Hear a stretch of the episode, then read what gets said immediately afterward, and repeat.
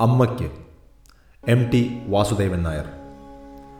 ലളിതാംബിക അന്തർജനത്തെ അനുസ്മരിച്ചുകൊണ്ട് മൂന്ന് തവണ ഞാൻ പ്രസംഗിച്ചിട്ടുണ്ട്. മൂന്നാമത്തേത് ഈയിടെയായിരുന്നു തിരുവനന്തപുരത്ത് വെച്ച് അവരുടെ പേരിലുള്ള പുരസ്കാരം ഏറ്റുവാങ്ങിയ ശേഷം. എന്റെ കുറച്ച് കഥകൾ പ്രസിദ്ധീകരിച്ചു കഴിഞ്ഞ ശേഷം ഒരിക്കൽ അപ്രതീക്ഷിതമായി ഒരു കത്ത് വന്നു. തുറന്നു നോക്കിയപ്പോൾ അന്തർജനത്തിന്റെ കത്ത്. പ്രിയപ്പെട്ട മകനെ എന്നാരംഭിക്കുന്ന കത്ത്. ദുഃഖത്തെ ഉപാസിക്കുന്ന രീതിയിൽ എഴുതുന്ന കഥകൾ തുടക്കക്കാരെ പലരെയും സ്വാധീനിക്കുന്നു. ദുഃഖം ജീവിതത്തിന്റെ സത്യങ്ങളിലൊന്നാണ്. പക്ഷേ ഉപാസിക്കേണ്ടതുണ്ടോ? മോഹനന്റെ അടുത്ത സുഹൃത്താണ് ഞാനെന്ന് അമ്മയ്ക്കറിയാം. അതുകൊണ്ടാണ് സ്നേഹത്തോടെ അഭിനന്ദനത്തോടെ എന്നാൽ ശാസനയോടെ അവരൊരു നീണ്ട കത്തെഴുതിയത്. സൂക്ഷിച്ചു വെക്കേണ്ടതായിരുന്നു എന്ന് തോന്നിയ പല കത്തുകളും നഷ്ടപ്പെട്ടു. കൂട്ടത്തിൽ പ്രിയപ്പെട്ട മകനെ എന്നാരംഭിക്കുന്ന അപൂർവ സൗഭാഗ്യമായി ഞാൻ കരുതിയ ഈ കത്തും. ഈ കാര്യം മുമ്പ് രണ്ട് സമ്മേളനത്തിലും ഞാൻ പറഞ്ഞിരുന്നു. ഇക്കുറിയും പറയും പറയാതെ വയ്യ. പക്ഷേ ഇത്തവണ എന്റെ അമ്മയിൽ നിന്നാണ് ആരംഭിച്ചത്. കാരണം രാവിലെ എന്റെ മരുമകൻ മോഹൻ ബാബുവിന്റെ മകൻ വൈശാഖ് എന്നെ കാണാൻ വന്നപ്പോൾ ഒരു ഫോട്ടോ തന്നു. അമ്മയും ഞാനുമുള്ള ഒരു ഫോട്ടോ. പഴയ കാലത്ത് അതെവിടെയോ കണ്ടിട്ടുണ്ട്. നഷ്ടപ്പെട്ടു എന്നാണ് കരുതിയത്. വൈശാഖ് അത് തേടിപ്പിടിച്ച് ഒരു പുതിയ പ്രിന്റ് ഇട്ടിരിക്കുന്നു. അന്തർജനത്തിന്റെ കത്തിനെപ്പറ്റി പറഞ്ഞ ശേഷം ഞാൻ ഓർമ്മിച്ചു.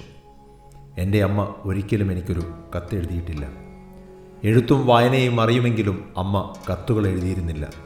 അത്യാവശ്യം വരുമ്പോൾ അമ്മയ്ക്ക് വേണ്ടി ഞാനാണ് എഴുതിയിരുന്നത്.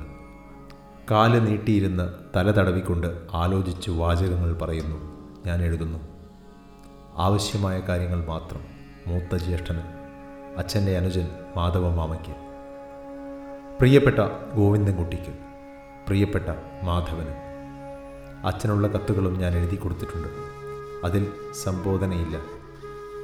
വീണ്ടും വായിച്ചു കേൾപ്പിക്കേണ്ട കാര്യമില്ല. അമ്മ കൃത്യമായ വാചകങ്ങളാണ് പറയുന്നത്. അവസാനം അമ്മാളു എന്നെഴുതി അമ്മ ആ എന്നൊരൊപ്പ് വരയ്ക്കും. കോളേജിൽ പഠിക്കുന്ന കാലത്ത് എനിക്ക് കത്തയക്കേണ്ട കാര്യമില്ല. ഞാൻ ഇടയ്ക്കൊരു കാർഡ് അയക്കും. അതിന് മറുപടി പ്രതീക്ഷിക്കുന്നുമില്ല. അമ്മയെപ്പറ്റി പല കഥകളിൽ ഞാൻ എഴുതിയിട്ടുണ്ട്. കുടുംബത്തിൽ കഷ്ടപ്പാടുകൾ തുടങ്ങിയ ശേഷമുള്ള കാലത്തെപ്പറ്റിയുള്ള കഥകളിലാണ്. ജ്യേഷ്ഠന്മാർ അമ്മയുടെ പ്രതാപകാലത്തെപ്പറ്റി പറഞ്ഞിട്ടുണ്ട്. അച്ഛന്റെ വീട്ടിൽ പന്നിയൂർക്കുളത്ത് അമ്മയ്ക്ക് നവരക്കിഴിയും ധാരയും പിഴിച്ചിലുമൊക്കെ നടത്തിയിരുന്നു. സിലോണിൽ അച്ഛൻ നല്ല സ്ഥിതിയിലാണ്. അച്ഛനാണ് മൂത്ത മകൻ. മൂത്ത മകന്റെ ഭാര്യയുടെ താമസം ചികിത്സ എല്ലാം പ്രത്യേകമായി ശ്രദ്ധിക്കപ്പെട്ടിരുന്നു. എന്നെ ഗർഭം ധരിച്ച സമയത്ത് അമ്മയുടെ ആരോഗ്യം ഭദ്രമായിരുന്നില്ല. പ്രസവം ഒഴിവാക്കണമെന്ന് നാട്ടുവൈദ്യന്മാർ വിധിച്ചു. ഗർഭമലസാനുള്ള മരുന്നുകൾ കൊടുത്തു പക്ഷേ ഫലിച്ചില്ല. ജനിക്കാൻ വിധിക്കപ്പെട്ടവനായതുകൊണ്ടാവാം ഞാൻ പിറന്നു. ആരോഗ്യമുണ്ടായിരുന്നില്ല. അമ്മയുടെ ആരോഗ്യം വളരെ തകരാറിൽ. അതുകൊണ്ടാണ് അമ്മയ്ക്ക് വിസ്തരിച്ച ചികിത്സകൾ വിധിച്ചത്. അച്ഛന്റെ വീട്ടിലെ തട്ടിൻപുറത്ത് അന്നത്തെ ധാരപ്പാത്തിയും പാത്രങ്ങളുമൊക്കെ വളരെ കാലം കിടന്നിരുന്നു. കൊല്ലം തോറും ചികിത്സയുണ്ടാവും. അച്ഛൻ നാട്ടിലില്ലെങ്കിലും നിർദ്ദേശങ്ങൾ ആരും തെറ്റിച്ചിരുന്നില്ല. ചികിത്സയ്ക്ക് ശേഷം നാട്ടിലേക്ക് വരുന്നത് ഉപ്പിങ്ങൽ കടവിൽ വഞ്ചി കയറി കനോലി കനാലിലൂടെ ബിയ്യം കെട്ടുവരെയാണ്.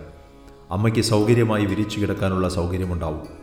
ബിയ്യത്തിലിറങ്ങി ഇരട്ടക്കാളവണ്ടിയിൽ കൂടല്ലൂരിലേക്ക്.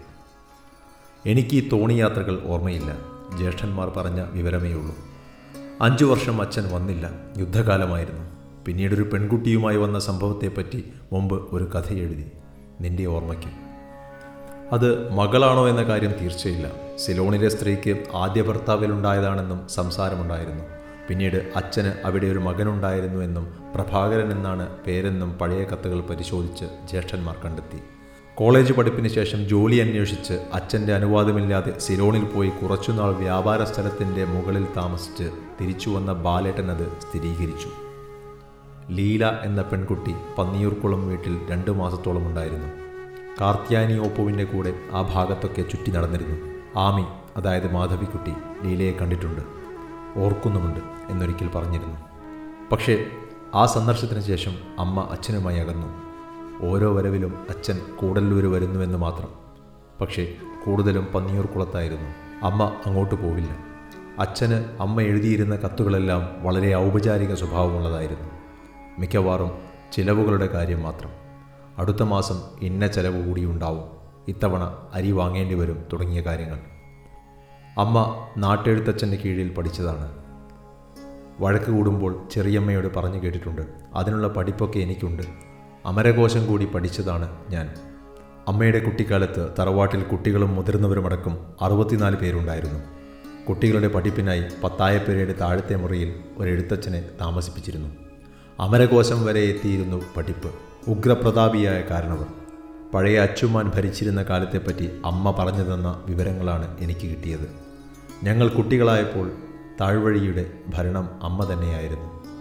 രണ്ടമ്മാവന്മാരും അമ്മയുടെ താഴെയാണ്. പടിപ്പുരയിൽ വിഷം ചേർത്ത കോഴിയിറച്ചി തന്ന് മരിച്ച പൊറയന്മാർ അടയ്ക്ക വിറ്റ പണം ഈട്ടം കൂട്ടി വെച്ച് സ്വർണക്കാശാക്കി കുഴിച്ചിട്ട് ബുദ്ധിഭ്രമം വന്ന് അതെവിടെയെന്നറിയാതെ കിളച്ചു നോക്കിക്കൊണ്ട് നടന്ന താശന്മാർ ഈ കഥകളൊക്കെ അമ്മ പറഞ്ഞു കേട്ടതാണ്. വലിയമ്മ ഈ കാരണവന്മാരെ എല്ലാം കണ്ടിട്ടുണ്ട്. വീട്ടിലെ പ്രാരാബ്ദങ്ങൾ വർദ്ധിച്ചു. അച്ഛനിൽ നിന്നുള്ള അകൽച്ച അമ്മയുടെ മുഖത്ത് എപ്പോഴും ഗൗരവമാണ്. മരുമക്കളുമായി തെറ്റിപ്പിരിഞ്ഞ് ഒന്നുമില്ലാതെ ഇറങ്ങിപ്പോന്നതാണ് ചെറിയച്ഛൻ. അതുകൊണ്ട് ചെറിയമ്മയും എപ്പോഴും അസ്വസ്ഥഭാവത്തിലാണ്. പോരാത്തതിന് ചെറിയമ്മയ്ക്ക് ദന്നളക്കം വരും ഇടയ്ക്കിടെ. അമ്മയും ചെറിയമ്മയും തമ്മിൽ ഇടയ്ക്ക് ശകാരമുണ്ടാവും. ചെറിയ കാര്യങ്ങളെ ചൊല്ലിയാണ് എന്നാലും ഉള്ളിൽ വലിയ സ്നേഹമാണ്. തൊണ്ണൂറ് വയസ്സ് കഴിഞ്ഞാണ് ചെറിയമ്മ മരിച്ചത്. ഏട്ടത്തിയെപ്പറ്റി പറയുമ്പോഴൊക്കെ അവരുടെ കണ്ണ് നനഞ്ഞിരുന്നു.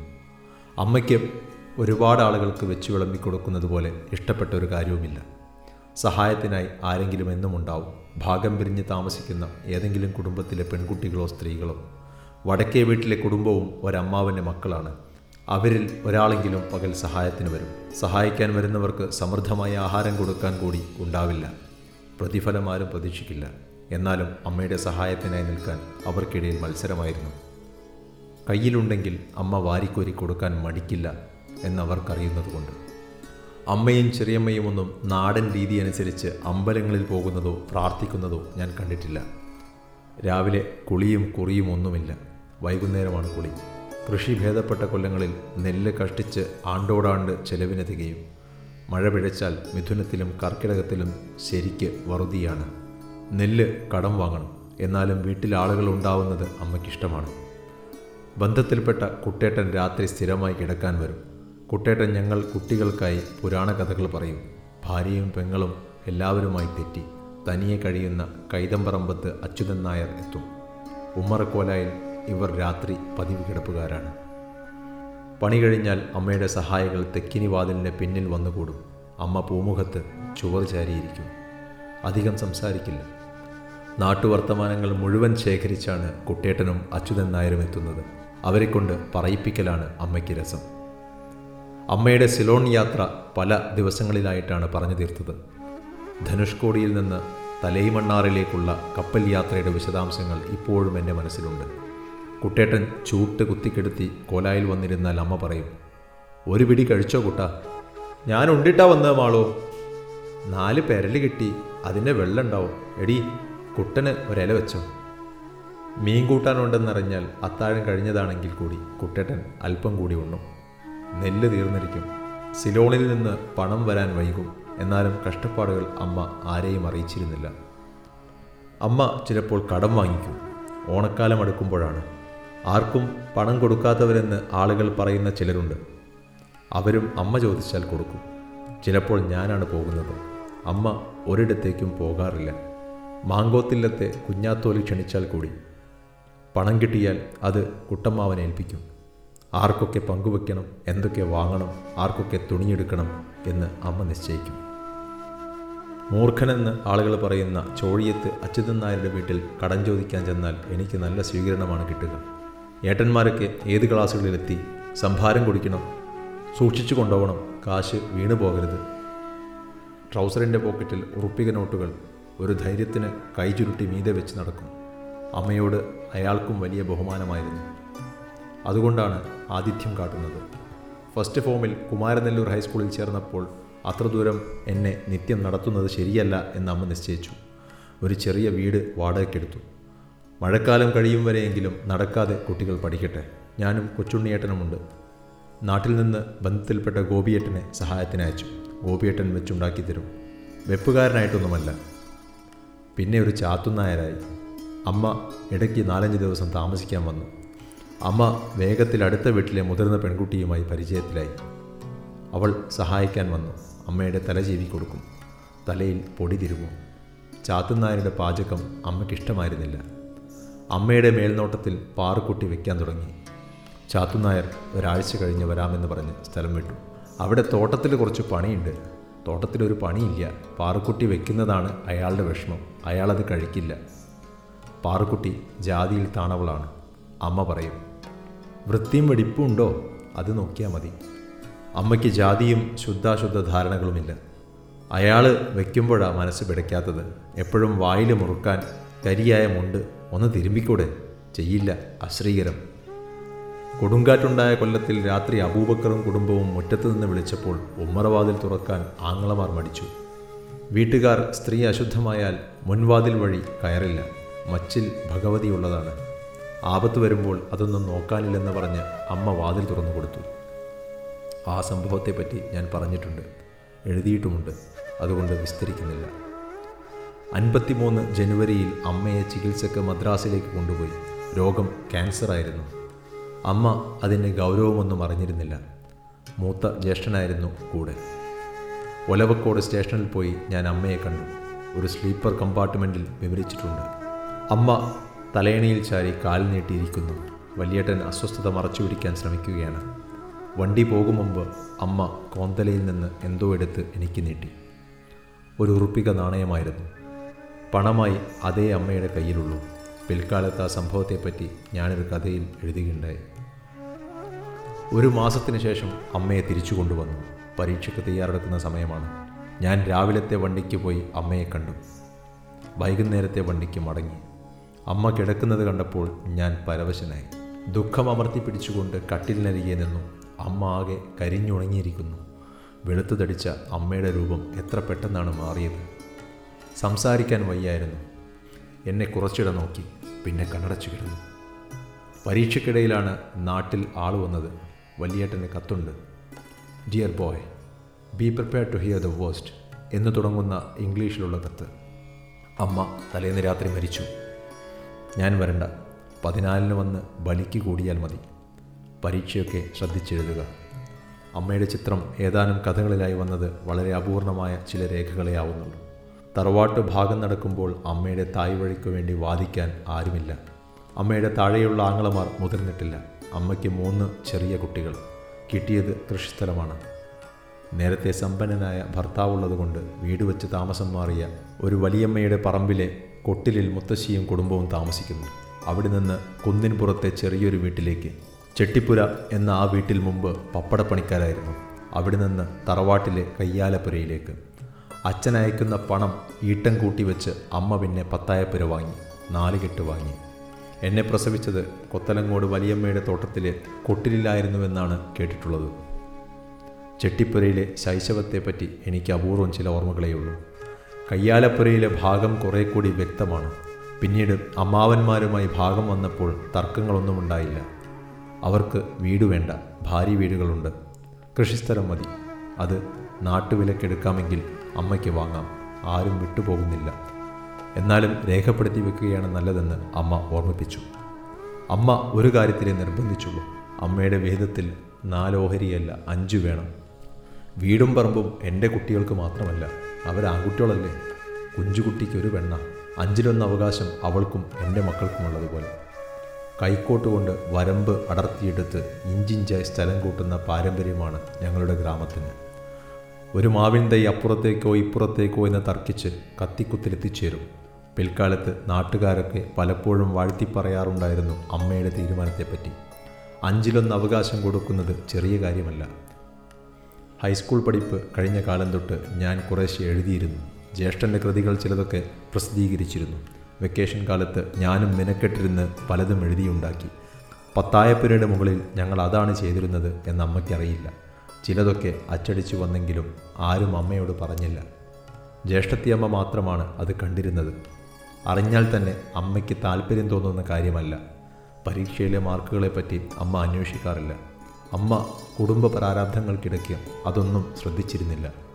തന്റെ കുട്ടികൾ പഠിക്കും ജയിക്കും കൂടുതൽ അറിയേണ്ട കാര്യമില്ല. ഒരിക്കൽ ഞാൻ അമ്മയുടെ കാൽപ്പെട്ടിയിൽ തിരയുന്നത് കണ്ടു. കോളേജ് വെക്കേഷൻ കാലത്താണ്. എന്താ നിനക്ക് വേണ്ടത്? ഒരണ. മുക്കാലണയായാലും മതി. കത്തയക്കാനാ. എന്റെ സാഹിത്യകൃതി ബുക്ക് പോസ്റ്റായി അയക്കാനാണ് മുക്കാലണ അതിലില്ല. താഴത്തെ ചെല്ലപ്പെട്ടിയിൽ എന്തോ ചില്ലറ കിടക്കുന്നുണ്ട്. എടുത്തോ. മറ്റു ദുശ്ശീലങ്ങളൊന്നുമില്ലാത്തവരാണ് ഞങ്ങൾ. അക്കാലത്തെ കുട്ടികൾക്ക് കിട്ടാവുന്ന വലിയ ദുശ്ശീലങ്ങളിലൊന്ന് എന്താണെന്ന്.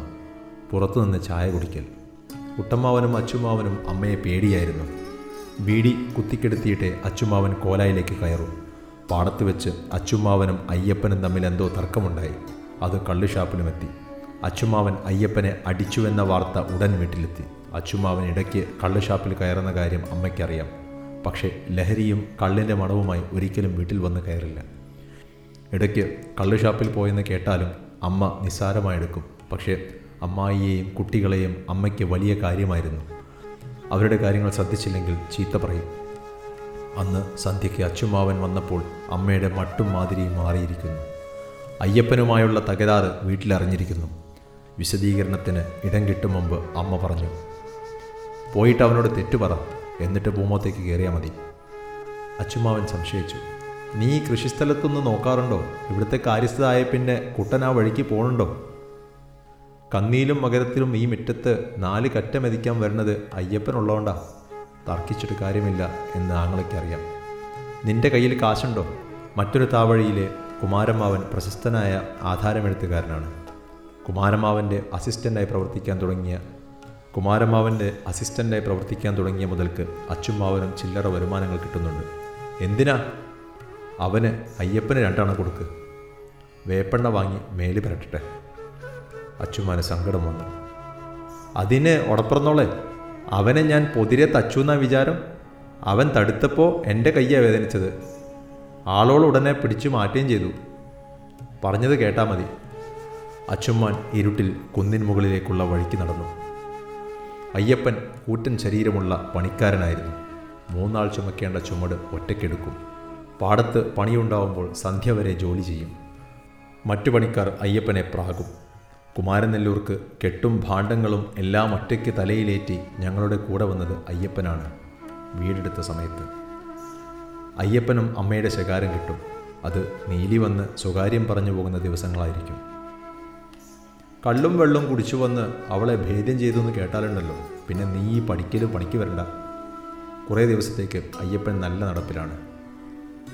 അയൽവക്കത്തുള്ളവർക്ക് വെക്കാൻ അരിയില്ലെന്ന് കേട്ടാൽ അമ്മ കൊടുത്തയക്കും. കടം വാങ്ങിയ നെല്ല് കുത്തിയ അരിയിൽ നിന്നാണ്. അമ്മയുടെ ഔദാര്യം കുറച്ചധികമാണെന്ന് ചെറിയമ്മ മുറുമുറുക്കും. ഇവിടെ വാരിക്കോരി കൊടുക്കാൻ നോക്കണുണ്ടോ? കുട്ടികൾക്കും ഉച്ചയ്ക്ക് കഞ്ഞിയാ കൊടുക്കുന്നത് അങ്ങനെ സഹായിച്ചവരിൽ ആരോ നന്ദികേട് കാണിച്ചതിനെപ്പറ്റി ചെറിയമ്മയ്ക്ക് വിവരം കിട്ടി. വിസ്തരിച്ചു പറഞ്ഞു എല്ലാവരും കേൾക്ക്. അമ്മ അത് കേട്ട് ഭാവഭേദമൊന്നുമില്ലാതെ ഇരുന്നു. പിന്നെ ഒരു കഥ പറഞ്ഞു കുഞ്ചുകുട്ടിയെ നിനക്ക് ഓർമ്മ ഉണ്ടാവില്ല. നീ അന്ന് ഒക്കത്തിരിക്കണ പ്രായ. അമ്മയും ചോലയിലെ വല്യമ്മയും അമ്മയടുത്തെയും ഒക്കെ കൂടി രാരല്ലൂർക്ക് പോയി. ഞാനും ഉണ്ട്. മല കുറേ കയറിയപ്പോൾ നിന്നു. അവിടെ ഒറ്റയ്ക്കൊരു കുട്ടി ഇരുന്ന് കരയണ്. ആൺകുട്ടിയാണ് അമ്മ പറഞ്ഞു. നോക്ക് ഒരു കുട്ടി ഒറ്റയ്ക്കിരുന്ന് കരയണു. പാവം. കുട്ടി അത് കേട്ട് നേരെ വല്യമ്മയെ നോക്കി പറഞ്ഞു അത്രേ.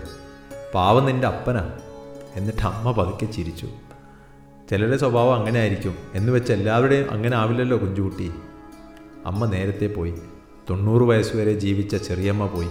ബാലേട്ടനും വലിയേട്ടനും പോയി. കുട്ടമ്മാവൻ അച്ചുമ്മാവൻ ഓരോരുത്തരായി കടന്നുപോയി. പ്രിയപ്പെട്ട മകനെ എന്ന് വിളിച്ച് കത്തിലൂടെ ശാസിക്കുകയും അനുഗ്രഹിക്കുകയും ചെയ്ത പ്രശസ്തയായിരുന്ന ആ അമ്മയും പോയി. ഇപ്പോൾ വൈശാഖ് കൊണ്ടുവന്ന ഫോട്ടോ എന്റെ മുമ്പിലുണ്ട്. നോക്കിയിരുന്നപ്പോൾ അമ്മ ചോദിക്കുന്നുവെന്ന് തോന്നി. എന്തിനാ കുട്ടിയെ? നീ ഈ പഴംപുരാണം ഇപ്പോൾ പറയണത്? അതോ ആവശ്യമായി വന്നു അമ്മേ. ഇവിടെ ചിലർ എന്റെ പ്രിയ സുഹൃത്തുക്കൾ എനിക്ക് എഴുപതായെന്ന് കണ്ടെത്തിയിരിക്കുന്നു.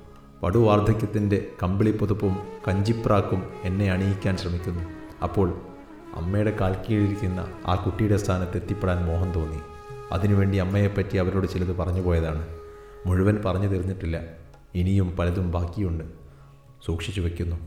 അമ്മ ക്ഷമിക്കുമല്ലോ.